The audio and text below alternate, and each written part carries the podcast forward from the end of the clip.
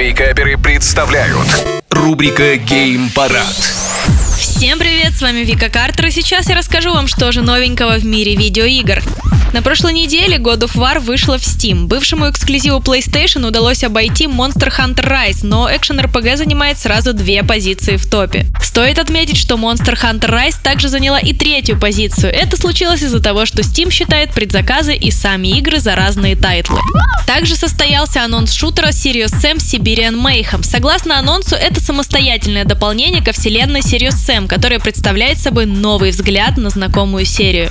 Действие шутера развернется в России, как вы поняли, именно в Сибири, и игрокам предстоит поймать предателя генерала Бренда и разгадать тайны сердца России. В Siberian Mayhem будет 5 уровней, включая жуткий город-призрак и арктическое побережье. Релиз игры состоится 25 января 2022 года. Ну и немножечко по халяве. В Epic Games Store началась раздача Galactic Civilization 3. Это глобальная пошаговая стратегия, действие которой разворачивается в 23 веке. В ней игрокам предстоит управлять межзвездными цивилизациями, разрабатывать космические корабли и колонизировать миры. В состав Galactic Civilization 3 будет входить 2 DLC, и игру можно будет забрать совершенно бесплатно до 20 января. А больше новостей на YouTube-канале Game Juice. Пока-пока!